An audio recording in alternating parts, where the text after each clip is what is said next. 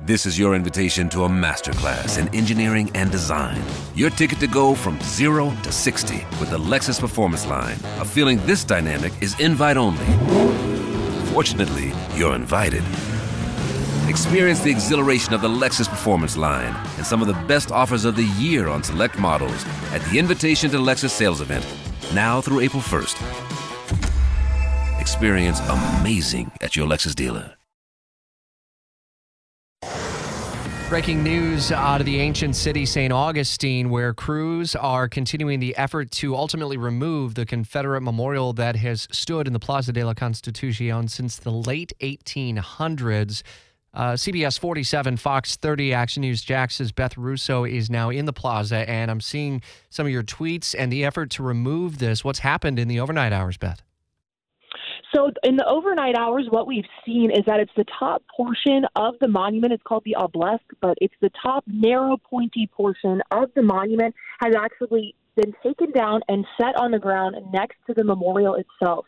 I went ahead and reached out to a city spokesperson. They tell us the relocation to Trout Creek Fish Camp is not happening today.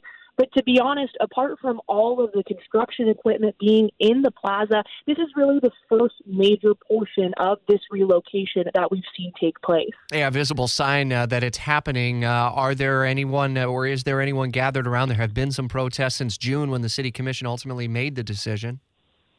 I was here earlier this month when they were when the construction crews got into town to start this relocation process, and they were met by some of the protesters out here saying that they're not going to stop until this process of relocating stops. They say the Confederate Memorial belongs here in downtown St. Augustine.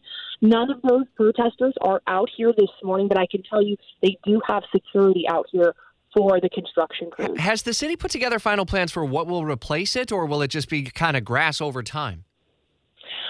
So far, we've not heard any plans from the city of St. Augustine about what's going to go in the monument's place.